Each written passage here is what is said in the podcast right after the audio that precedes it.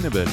תמיר נווה ואורי גורן מנסים להסביר לכם ולנו מונחים ב machine learning ו-AI. היי תמיר. היי אורי, מה העניינים? מעולה, כיף להקליט שוב, כן, והפעם אה, על נושא שקרוב ללבך. כן, קרוב לליבי בזמן האחרון, וגם אני כבר רגיל שאנחנו תמיד מראיינים מישהו שלישי, כבר התגעגעתי רק, אה, אתה יודע, אני ואתה, זה, זה משהו אחר. פעם עשינו רק את זה. הפעם יש לך פשוט שני כובעים, אתה גם צריך להיות האורח וגם uh, להנחות. אה, לא, לא, אל תגזים, אני לא כזה מומחה ב-reinforcement learning, למרות שאני בהחלט uh, ככה נכנסתי לתחום הזה חזק בזמן האחרון, אבל לא, אני, אל, אל, אל, אל, אל תתן לי תואר מומחה בזה, מוקדם. Uh, אז כן, אז נדבר קצת על reinforcement learning ובפרט על, uh, על אלגוריתם PPO, uh, Proximal Policy uh, Optimization. כן, אז באמת זה לא פרק ראשון שלנו, היה לנו פרק באמלק, אה, ממש על קצה המזלג, מה זה reinforcement learning, והיום אנחנו לא נדבר על מה זה reinforcement learning, אלא ממש על אלגוריתם שהוא state of the art, על PPO, אה, אבל לפני כן צריך קצת רקע, אז אה, נעשה קצת איזה רפרשר. אני זוכר מלא מלא מונחים, כאמור reinforcement learning זה לא מה שאני עוסק בו, יש state, action, reward, policy, כל כך הרבה דברים שלא קיימים בעולמות ה supervised. אז אה, בוא, בוא ניישר שנייה את המונחים. כן, אז באמת reinforcement learning זה אומנם machine learning, אבל זה קצת האח החורג של ה machine learning, כי זאת בעיה של קבלת החלטות. אני חושב שההבדל העיקרי הוא שאם ב machine learning אנחנו רגילים לקבל איזשהו קלט ולהוציא פלט, והפלט לא ישפיע לנו על העתיד, אז פה הוא כן ישפיע לנו על העתיד. זאת אומרת, גם פה יש לנו קלט וצריכים להוציא פלט, הפלט הוא לקבל החלטה למה לעשות, מה הסוכן יעשה, אבל ההחלטה שלו תשפיע גם על הקלט הבא שנקבל, כן? אתה נוהג ברכב אוטונומי, התוכנה שמנהגת את הרכב תחליט אה, להזיז את ההגה ימינה, סתם דוגמה, אז מן הסתם התמונות הבאות שהרכב יראה הן אה, תלויות בהחלטה הקודמת של המודל. אה, בכל בעיית Machine Learning אחרת זה לא ככה, מה, שהמודל החזיר לא קשור ל, ל, לקלט הבא שהוא יקבל. זה אני חושב אחד ההבדלים אולי. Uh, כן, הזכרת את המושגים state, action, reward, environment, policy. אז מה... environment זה הסביבה, זה אתה יודע, נכון? איזה סביבות למשל יש? בואו אולי ניתן דוגמאות קצת. כן, אז, אז רק כדי, uh, זאת אומרת, אם אנחנו מדברים קלסיפיקציה ויש לי מודל כלב או חתול, אם סיווגתי את התמונה בתור חתול וטעיתי, זה לא משפיע על האבולוציה של מה זה להיות חתול. ועוד uh, בעולם ה-reinforcement, אם פניתי למקום לא נכון במפה, כל מה שידעתי עד עכשיו לא רלוונטי, או בוא נגיד, יותר קשה לניבוי. אז באמת, environment, אני מניח כוונה ל-environment פיזי? אה, או פיזי או וירטואלי. environment וירטואלי זה למשל משחקי מחשב, כן? כאילו יש סוכן שהוא השחקן, נגיד פאקמן, פאקמן זה השחקן, הוא יכול לזוז או ימינה או שמאלה או למעלה או, או למטה, אז הקבלת החלטה שלו, יש לו כאילו בכל רגע נתון ארבע אפשרויות מה להחליט, והוא צריך אה, למזר, למקסם את ה-reward המצטבר שלו, reward זה הניקוד שהוא מקבל במשחק. אז זה נגיד סביבה וירטואלית. סביבה וירטואלית אחרת זה התחום שאתה מתעסק, כל נושא ה-recommendation, אה, נכון? גם זה בעצם, גם, גם זה בעיית reinforcement learning. כן, יש אה, משפחה צרה מאוד של uh, בעיות uh, של ניסוח של recommendation כבעיית מולטי אנבנדיט. מולטי אנבנדיט זה גרסה מאוד מנוונת של reinforcement learning, והאמת שיהיה לנו פרק על זה עוד מעט. אה, מגניב. אז גם פה בעצם, ה-recommendation שהמודל מוציא, יכול להיות שהוא ישפיע גם על ה... על ה לא יודע איך לנסח את זה, על, הפ, על מה שפעם, מה שכאילו, על ההחלטה הבאה שתהיה. בכל אופן, אז environment זה, זה באמת הסביבה, בעולם הווירטואלי זה דוגמאות כאלה, בעולם הפיזי זה יכול להיות רכב אוטונומי או רובוט שמתנהל באיזושהי סביבה. Uh, הסוכן, agent, זה אותו יצור, ישות שאנחנו uh, שולטים בה, וכשאני אומר שולטים בה זה אומר כותבים את ה policy. מה זה policy? מדיניות? זה בעצם uh, זה, זה פונקציה שמקבלת את, ה, את המצב הנוכחי של הסביבה, ומחזירה את האקשן, ובק... מקבלת בעצם את ההחלטה איזה אקשן אה, הסוכן אה, צריך אה, לבצע. ותוך כדי הביצוע של הדברים, אז, אז לעיתים מתקבל reward חיובי או שלילי שמציין כמה הבחירה הזאת הייתה טובה או לא. והמטרה שלנו ב-reinforcement learning היא למצוא policy כזה שתמקסם את התגמול, את ה-reward המצטבר. אז רק כדי לתת דוגמה למשחק שחמט למשל, אז ה state זה את הלוח של ה-8 על 8 ומה נמצא בכל, אה, בכל משבצת. האקשן זה מה להזיז או לאכול. Mm-hmm. ו-reward, אני מניח שזה איזשהו שקלול כזה של הנקודות על הלוח, נכון? משהו כזה? Uh, כן, נראה לי שבשחמט אפילו יש uh, חוקים uh, ברורים ל-reward, נכון? יש נראה לי להוריד חייל זה נקודה, להוריד פרש זה שלוש נקודות, יש כל מיני, אתה יודע, אפשר ואפשר גם לבנות מנגנוני ריוורדים אחרים לכל סביבה, אבל uh, צריך שיהיה איזשהו מנגנון ריוורד שאומר, כן טוב, לא טוב.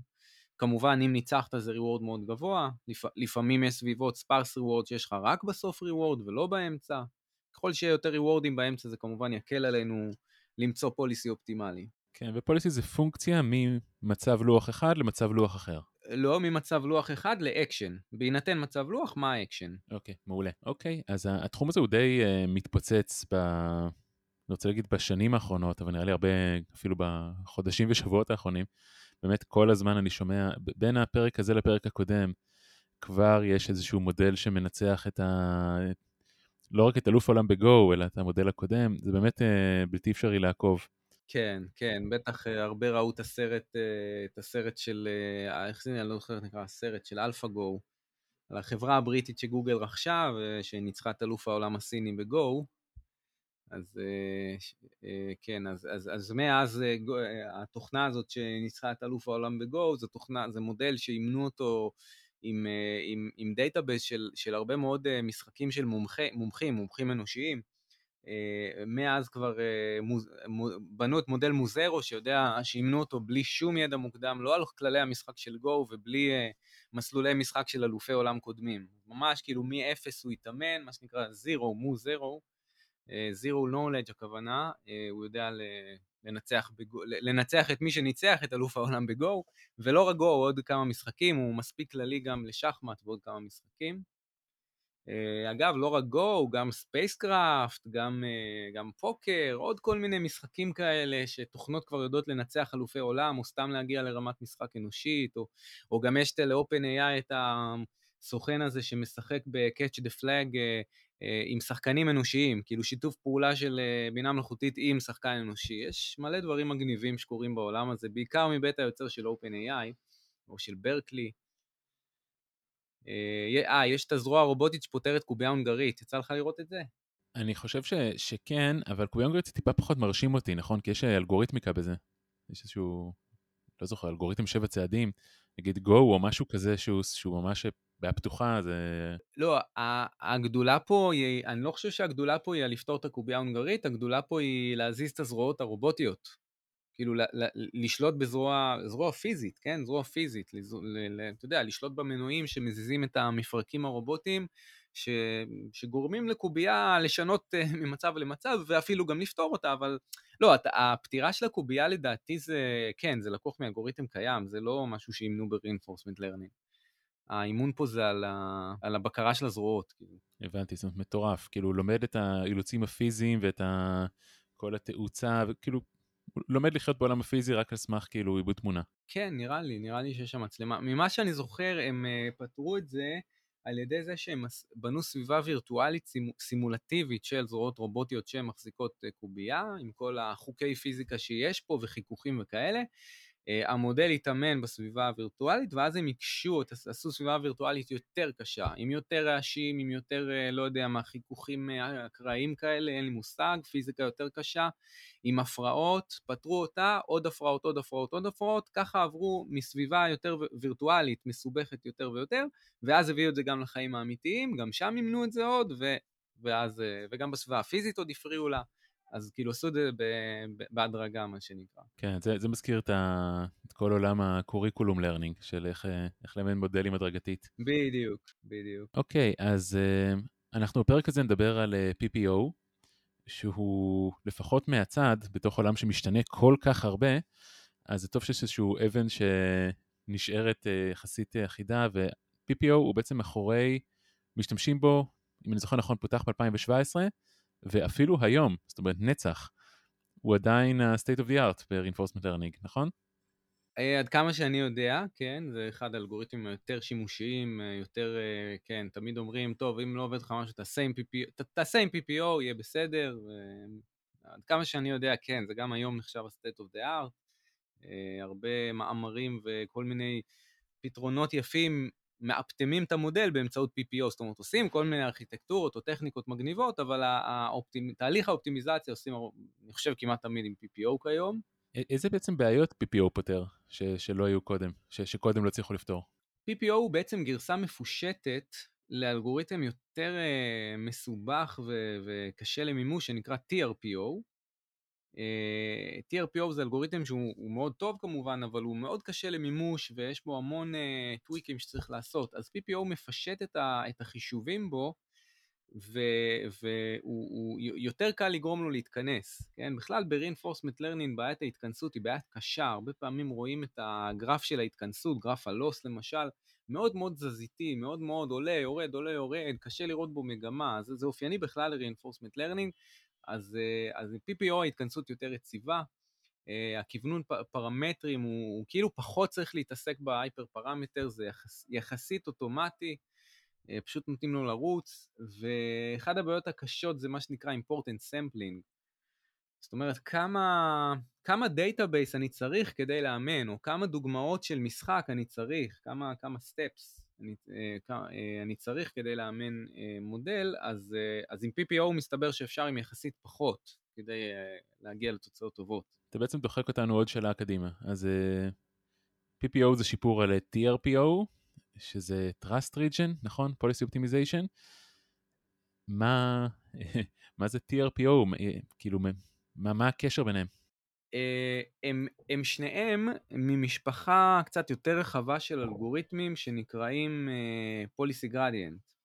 Uh, נראה לי שבואו נדבר קצת על, על משפחת האלגוריתמים Policy Gradient ואז אחר כך נבין קצת יותר טוב את TRPO ואת PPO. Policy Gradient זה משפחה של אלגוריתמים די מפורסמים, בדרך כלל אולי אתה שמעת את השם Actor Critic, או reinforce, או אה, או מה עוד יש, יש כל מיני, זה, זה משפחה, זה איזשהו עיקרון מסוים שמשותף להרבה אלגוריתמים. חייב להגיד שכל מה שאמרת עד עכשיו נשמע לי זר לחלוטין. וואלה. טוב, Actor Critic דווקא חשבתי שהוא קצת יותר אה, אה, מונח אה, מוכר, בוא, בוא, בוא נתחיל אולי עם ה basic, עם, הפו, עם ה, מה שנקרא אלגוריתם reinforce, הוא, הוא מאוד ותיק וישן, הוא לא, לא, לא, לא בהכרח אה, Deep Learning גם, כן? הסיפור הוא כזה, המטרה ב-reinforcement learning הוא, הוא למקסם את התגמול המצטבר של, ש, שהסוכן שלנו יקבל. זאת אומרת, לא אכפת לנו מהתגמול הרגעי, אכפת לנו מהתגמול המצטבר. אם הסוכן יפעל על פי הפוליסי שלנו, אז uh, אז, אז סכום התגמולים יהיה כמה שיותר גבוה. זה קצת כמו להגיד, אה, לא אכפת לי מה, מה, מהטוב הרגעי שיש לי, אני רוצה שסכום הטוב בסך הכל יהיה אה, גדול. ויותר מזה, זה לא סתם למקסם תגמול מצטבר, זה למקסם את תוחלת התגמול המצטבר. למה תוחלת? כי מה לעשות, יש פה משהו אקראי בסיפור. אני לא יודע איך העולם יגיב לפעולה שלי, נכון? הרובוט שלי, הסוכן שלי יפעל לפי ה policy שלי, ואני לא יודע מה יקרה, איך העולם, איך הסביבה תגיב. בחרתי אקשן 3, זה לא אומר שאני אגיע ל state 7, אני לא יודע. יש פה אלמנט אקראי. ולכן בתוחלת הייתי רוצה שהתגמול אה, המצטבר יהיה כמה שיותר גבוה. זה, זה בעצם פונקציית המטרה שלי ב, בכלל ב-reinforcement learning. זאת אומרת אפילו יותר מזה, אם אני עכשיו יש לי משהו שיכול לתת לי reward של 50, והוא יביא אותי למבוי סתום, אז אני צריך לדעת עכשיו להתאפק, כן, לא להיות גרידי, וללכת למשהו שייתן לי reward 2, כי בהמשך זה יכול להביא אותי לאיזשהו אזור יותר טוב. זאת אומרת שבעיית תכנון כזו. בדיוק. בדיוק, בדיוק, לגמרי. זה קצת, כן, נכון, קצת בעיית תכנון, נכון. ה policy הוא בעצם, כמו שאמרנו מקודם, פונקציה שמקבלת את ה state, את המידע שיש לי על העולם, זה יכול להיות תמונה, זה יכול להיות אה, וקטור של מספרים, זה יכול להיות, אה, יכול להיות מידע משולב. אה, ו, ו, ומה שהמודל policy מחזיר זה את ההחלטה. עכשיו, איך הוא מחזיר את ההחלטה, איזה אקשן כדאי לבחור? הוא בעצם מחזיר וקטור של הסתברויות. לפחות כשהאקשן הוא בדיד זה ככה. זאת אומרת, מה ההסתברות או הכדאיות לבחור את אקשן 1, מה הכדאיות, הסתברות לבחור 2, 3, 4. אז בעצם policy זה פונקציית התפלגות, בהינתן state ומה ההסתברות לבחור אקשן. אז, אז בגדול, איך עובדים אלגוריתמי Policy Gradient? אנחנו מק... נותנים לסוכן שלנו ש... ש... ש...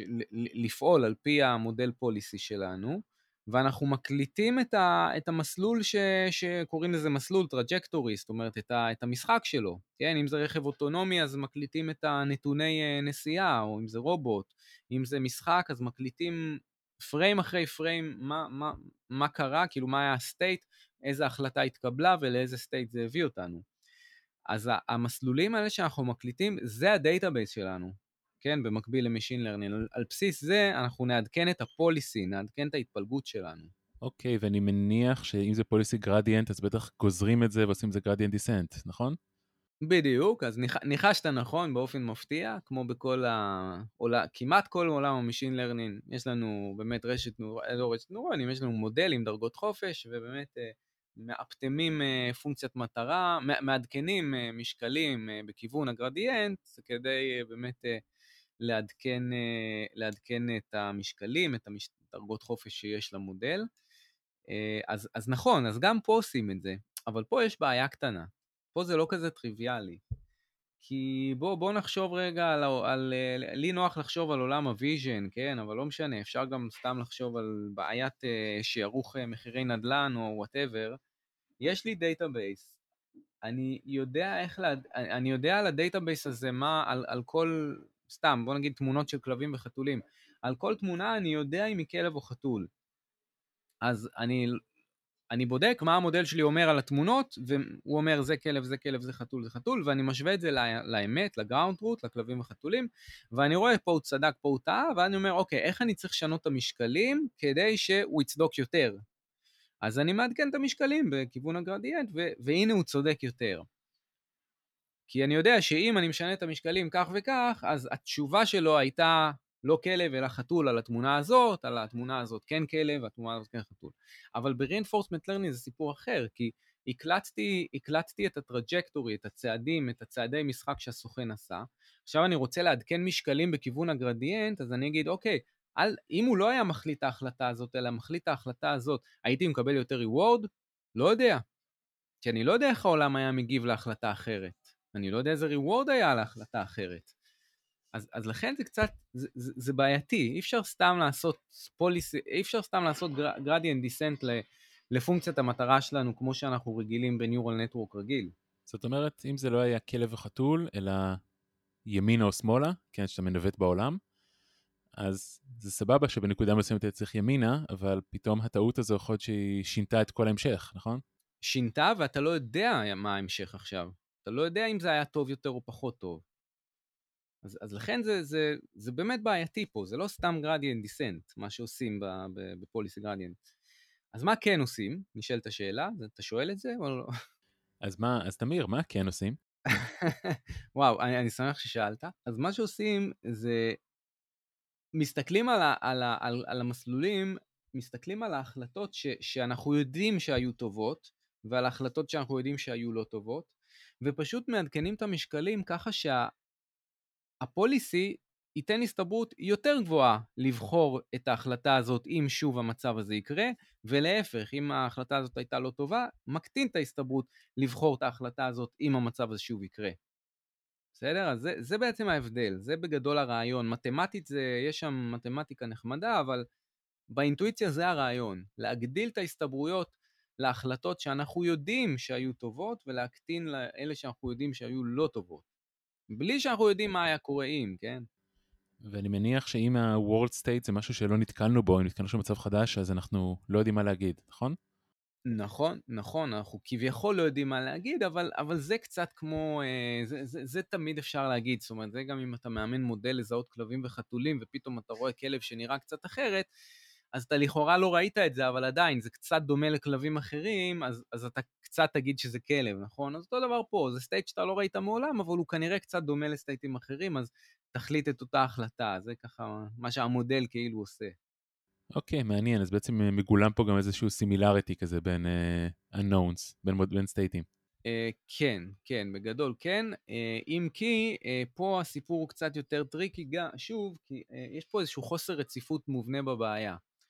Uh, מה הכוונה חוסר רציפות? אז באמת, uh, כלבים דומים, שתי תמונות דומות של כלבים, הם, הם, הם, הם באמת דומות ברמת הפיקסלים, לא אחד לאחד, אבל בואו נגיד הפער בדרך כלל, כן, לא, לא יהיה מאוד מאוד... Uh, גדול, מ, מ, זאת אומרת, אה, תמיד יהיה איזה כלב בסט הטריין שדומה לכלב החדש הזה, אחרת זה משהו ממש חדש. אה, ב-reinforcement learning זה קצת פחות המצב, כי. אם יש לך תמונה ויש לך כלב או חתול, ב-reinforcement learning זה יש לך state ויש לך reward. עכשיו תחשוב על רכב שנוסע, ברכב אוטונומי, כן, נניח, נוסע באיזושהי עקומה ועקומה חדה בכביש, ו- ואם הוא קצת סוטה, אז, אז זה, זה קצה של צוק, זאת אומרת, הוא נופל. אז לכאורה יש לך שתי, שתי סטייטים מאוד מאוד קרובים זה לזה, קרובים ברמת השתי מטר לפה, עם הרכב פה, הרכב פה, אז כאילו, מה שנקרא רצ... אה, כני, אה, כניסות דומות, אבל ה-reward שאתה תקבל אם אתה תהיה שתי מטר ימינה יהיה מאוד מאוד גרוע כי ריסקת את הרכב והרגת את הנוסעים ואם אתה בש... בכביש אז הכל בסדר, ה-reward הוא גבוה כי אתה מתקדם ליעד. אז יש פה איזשהו חוסר רציפות מובנה ב-reinforcement learning. שינוי קטן ב state יכול להיות שינוי מאוד מאוד גדול ב-reward אה, שתקבל. ולכן גם, ולכן ה action, ה action, לכן בקיצור הכל פה נורא הרבה יותר קשה. אני חושב שזו דוגמה, דוגמה יפה. זאת אומרת, אם ה state שלי זה נגיד אה, התוחלת של הזווית שאני צריך להזיז וסטיית תקן של כמה אני יכול ימינה-שמאלה, והתוחלת היא 10 מעלות, אז הזזתי את זה קצת באיזשהו צעד גרדיאנט ל-12 מעלות, אני מתהפך לגמרי. באמת אה, דוגמה יפה. בדיוק, זו דוגמה יפה, דוגמה של, אה, איך קוראים לו, מי שהמרצה בברקלי, שכחתי את שמו, אני פשוט ראיתי את הקורס הזה ביוטיוב. אחלה קורס אגב, אני אתן אותו בלינקים. אה, ואתה צודק במה שאתה אומר, אני חושב שזה גם אולי מביא אותנו, נותן לנו איזושהי מוטיבציה אה, לאלגוריתם PPO, זאת אומרת זאת אחת הבעיות, ששינוי קטן בפוליסי לא במקום, דפקת הכל. ובאמת אלגוריתם PPO זה בערך מה שהוא עושה, הוא עושה שינויים בפוליסי כל פעם כדי להשתפר, אבל הם אה, מה שנקרא זהירים יותר. הבנתי, אז אה, בעצם זה תלוי כאילו על מה עושים גרדיאנט דיסנט, נכון? זאת אומרת, לצורך העניין, אם לא הייתי עושה גרדיאנט דיסנט בדוגמה של האוטו על הפרמטרים של ההתפלגות, על הסטיית תקן והתוחלת של הזווית, אלא על משהו אחר, נגיד על ההתפלגות עצמה איכשהו, זה כנראה מביא לתוצאה יותר uh, רצויה. Uh, אני צודק בכיוון? זהו, אז אתה, אז אתה באמת נוגע פה בנקודה באמת. Uh, אז, אז בוא באמת נדבר רגע על PPO, כאילו, אתה צודק במה שאתה אומר שהשינוי של ההתפלגות זה, זה המפתח לדבר הזה. אם אלגוריתמי פוליסי גרדיאנט רגילים עושים, עושים בסופו של דבר גרדיאנט דיסנט, ממש גרדיאנט דיסנט, תעדכן לי את משקלי המודל בכיוון הגרדיאנט. אה, שמה זה אומר? מה זה בעצם ללכת בכיוון הגרדיאנט? זה לבחור את, ה, את השינוי עם התלילות הגבוהה ביותר, נכון? לפונקציית המטרה שלנו. פונקציית המטרה שלנו תשתנה בצורה הכי תלולה למעלה או למטה, תלוי פלוס מינוס אה, מה אנחנו ממקסמים או ממזערים. אה, זה, זה כיוון הגרדיאנט, הנקודה התלולה ביותר. עכשיו, כמו שבאמת אה, דיברנו מקודם, התלול ביותר הזה אולי ישפר לנו, נתקרב יותר למטרה, אבל אנחנו עלולים לאבד את זה, מה שנקרא. לבחור, מה שנקרא, ליפול לעמק. אז אלגוריתם TRPO אה, ו-PPO שהמפושט יותר, לא משתמשים בגרדיאנט דיסנט, אלא משתמשים ב-Natural Gradient Descent, שזאת שיטת אופטימיזציה יותר חזקה, והעיקרון בה... מה זה Natural? Natural Gradient Descent. Natural Gradient Descent טבעי, מה שנקרא. אוקיי, okay, מעניין מה, מה, מה טבעי שם. Uh, מה, כן, מה מקור השם? שאלה טובה. Uh, לא בטוח, שווה לבדוק. אז uh, כדי להסביר את העיקרון של Natural Gradient Descent, בואו באמת נדבר על שתי פונקציות התפלגות. הרי אולי כרקע, ה-policy שלנו הוא פונקציית התפלגות. תן לי state, אני אגיד לך את ההסתברות לכל אקשן. עכשיו, אם נסתכל על שתי, על שתי פונקציות התפלגות המוכרות ביותר, שתי גאוסיאנים, כן, יש לך שתי גאוסיאנים, אחד uh, uh, יש, הוא, הוא נקבע על ידי מיו אחד, תת, uh, סיגמה אחד, כן, תוחלת variance, והשני על ידי מיו אחד, מיו 2 סיגמה 2, תוחלת וריאנס. איך, איך נשווה את הפער ביניהם? אני מתאר לעצמי שהתשובה היא לא ההפרש בין, ה... בין שני המיואים ובין שני הסיגמות, נכון? זה יכול להיות אה, הבדל מאוד גדול. צודק. ולמה, ולמה לא בעצם? כי, כי יכול להיות שההפרש בין מיו 1, מיו 2, סיגמה 1, סיגמה 2 הוא, הוא כאילו קטן, אבל בעצם הן מאוד מאוד שונות. זאת אומרת, תדמיין שתי גאוסיאנים שהם אה, הם, הם כאילו במידת פחיסות דומה ותוחלת אה, אה, די דומה, אבל הם, הם בסוף, הן מתארות סיפור אחר לגמרי, מתארות הסתברויות אחרות לגמרי. אז, אז יש דרך יותר טובה למדוד פער בין התפלגויות. אתה מכיר? יש את ה... יש שניים, יש את ה-Total Statistical Variance ואת ה-KL Divergence, קולק ליבלר, משהו כזה. נכון, קולבק דייבר... כן, אני גם לא יודע להגיד את זה יפה. אז נכון, אז הקל דיבריגנס הוא באמת אה, מטריקה. מד... הוא, האמת הוא לא מטריקה, הוא לא סימטרי, אבל הוא מדד אה, דמיון אה, בין אה, שתי התפלגויות, שתי פונקציות התפלגות, שהוא קצת יותר טוב מסתם לעשות הפרשי, נגיד בגאוסיאן, הפרשי תוחלת, הפרשי וריאנס. כי, כי העיקרון בו אגב, הוא, הוא בעצם, אה, הוא מסתכל על, ה, על, ה, על הלוג של היחס בין הסתברות של התפלגות א' להתפלגות ב' על כל אחד מהמאורעות, אבל ממושקל לפי ההסתברות שהמאורע הזה בכלל מתרחש. שזה אומר, אם המאורע שכיח, חשוב לי שההתפלגויות יהיו דומות. אם המאורע ממילא נדיר, פחות חשוב לי שהן יהיו דומות. אז ה- היחס הזה בין שתי ההתפלגויות הוא ממושקל על פי החשיבות של המאורעות. ולכן זה מדד הרבה יותר מוצלח להשוות בין uh, בין התפלגויות, זה, זה מגיע מתורת האינפורמציה, אז מי שמכיר, אבל, אבל זה באמת הדבר הבסיסי ב-Natural Gradient Descent. גם אפילו ברמה האינטואיטיבית, זאת אומרת להשוות הבדלים בפרמטרים זה doesn't make sense, כן, תציב בפונקציה. אז המינימום אינטואיטיבית זה לראות אה, איך הפרמטרים האלה משפיעים על הפונקציה, אה, כדי שזה אשכרה נבין מה, מה ההבדל. כן, כן, נכון, בדיוק, ולפחות לפונקציות, לפונקציות הסתברות, התפלגות, שיש פה עניין של שכיחות של מאורע ונדירות של מאורע. אז, אז, אז אחרי שהבנו קצת את, את המוטיבציה לקייל דיבריגנס, אז עכשיו מה זה Natural Gradient Descent? אם בגרדיאנט דיסנט רגיל אני בכל איטרציה מעדכן את המשקלים בכיוון הכי הכי תלול של פונקציית המטרה, אה, שזה כיוון הגרדיאנט, אה, אז אה, אני אני עלול, אני, אני עלול לעשות צעד שהוא לפעמים גדול מדי במובן הזה של המרחק בין המשקלים הקודמים למשקלים הנוכחיים. זאת אומרת, אם זה גאוסיאן, אז פתאום הווריאנס והתוחלת יהיו משמעותית שונים פתאום. מה שיביא לי להתפלגות של אקשנים שונה. מה שיביא לרכב שבמקום לקחת אה, שמאלה 20 מעלות, ייקח שמאלה 25 מעלות, אבל, אבל, אבל, אבל לא בטוח שזו דוגמה. אה, בקיצור, אבל המשמעות של, ה, של הכמה מעלות האלה היא, היא מאוד הרסנית. אז, אז, מה, אז מה Natural Gradient Descent אומר? הוא אומר, אני, אני אלך, ב, אני אעדכן את המשקלים בכיוון כזה שפונקציית ההתפלגות לא תהיה שונה בהרבה מהקודמת, מהנוכחית, על פי KL דיבריגנס. בסדר? זאת אומרת, אני כן אקח את הכיוון הטוב שיקרב אותי לפונקציית המטרה, אבל אני אעשה צעד קצת יותר זהיר בכיוון הזה, כי אני מגביל את ההשתנות של ההתפלגות ולא את ההשתנות של הפרמטרים. זה הנקודה.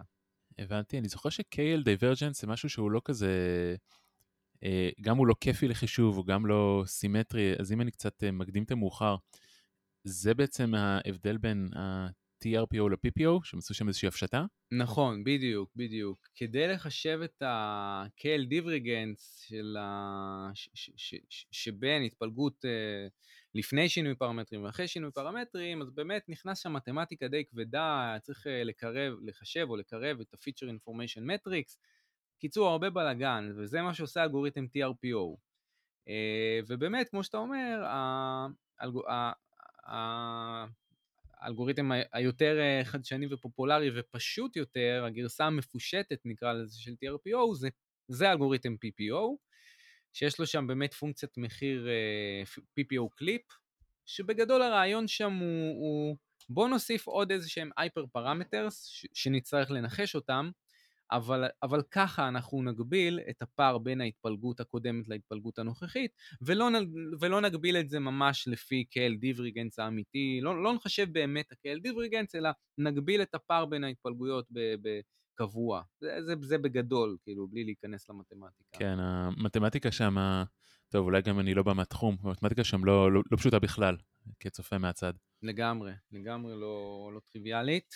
אה, אז, אז כן, אז זה באמת, אה, אז אם אני מסכם רגע מה דיברנו, אז, אז יש אלגוריתם, יש משפחה של אלגוריתם פוליסי גרדיאנט, כמו ה-reinforce, ה-baseline, ה-actor critic, ועוד ועוד, A2C, A3C.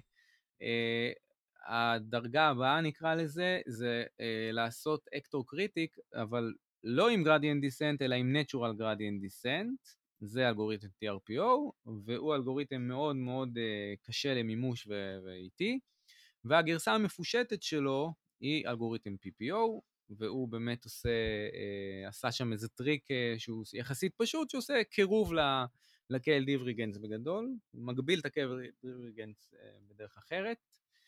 Uh, מרכיב נוסף שהם השתמשו שם ב-PPO, גם ב-TRPO, uh, זה GAE, Generalized Advantage Estimation. זה פשוט עוד איזשהו uh, טריק כזה שהאמת אפשר לעשות אותו בלי קשר, אפשר להכניס את הקומפוננטה הזאת בכל מקום ש, שמחשבי, שמשערכים גם. את ה- את ה-value, את ה-advantage. לא כל כך דיברנו על זה, אבל בגדול יש אלגוריתמים שממדלים רק את הפוליסי, יש אלגוריתמים שממדלים רק את ה-quality, ויש אלגוריתמים שממדלים גם וגם. אז, אז PPO ממדל גם וגם, ואת המרכיב של, של ה-advantage הוא, הוא גם משתמש ב-GAE. זה בגדול החידושים העיקריים, ככה, בלי להיכנס כמובן למתמטיקה ברמת האינטואיציה, ש-PPO מביא לעולם. אם אני רוצה מחר לממש איזשהו מודל reinforcement learning, יש איזשהו כזה פיפ אינסטול או משהו כזה go to module כזה שאני יכול להשתמש בו? יש כמה פאקג'ים, כמה libraries uh, מוצלחים בכלל ב-reinforcement learning, כן, כמו uh, uh, Stable Baselines שאני עובד איתו הרבה, וכמו uh, uh, RLlib, uh, וכמו Coach וכל אלה, ושם באמת יש מימושים של PPO. אבל, אה, אבל זה, אתה יודע, libraries ממש ככה, שכשאתה נכנס לגיטאב שלהם אתה די מאבד את הידיים ואת הרגליים בדרך כלל. כשאתה מחפש סתם איזשהו, אתה יודע, מימוש הדגמה כזה של אלגוריתם, הרבה פעמים אני רוצה להבין, להבין ממש מה קורה, אז אני לא רוצה להיכנס לכל ההנדסת תוכנה המורכבת שהם עשו, אני רוצה איזה דוגמת קוד בסיסית כזאת ב-Colab. אני חייב להודות לך שקשה למצוא, קשה למצוא ב-PPO משהו, משהו שהוא פשוט ועובד. איכשהו הפרטים שם חשובים, אני גם נתקלתי באיזה מאמר שמדבר על איך לממש את ה-PPO, על המימוש עצמו, לא, לא, לא פשוט, לא פשוט לממש, את TRPO בכלל לא, את PPO גם, אה, הפרטים מאוד חשובים, מאוד קריטיים שם, לא, לא הכל עובד, לא תמיד זה, זה עובד. אה, אבל, אה, אבל כן, אבל מי שרוצה את זה כ-black box, אז, אז יש, יש, יש מלא libraries שעושים את זה. זהו נראה לי. עולם, עולם מורכב, ה-reinforcement learning, אין, אין מה להגיד.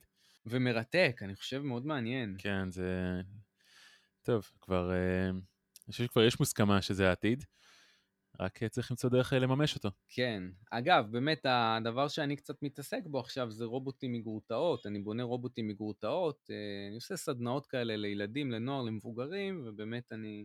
מנסה גם לאמן מודלי reinforcement learning, שהרובוטים יעשו דברים מעניינים, אה, ישחקו כדורגל, אה, ילכו במבוך, יעשו אה, תחרויות. אז כן, אז מי שזה מעניין אותו מוזמן לדבר איתי, להיכנס לאתר aijunk.com, ai-junk.com. זהו. מעולה, אז תמיר, תודה רבה, ואל תחשוב שמשחררים אותך, כי שבוע הבא אתה צריך שוב להתראיין. באמת? איפה? מה יש? תזכיר לי.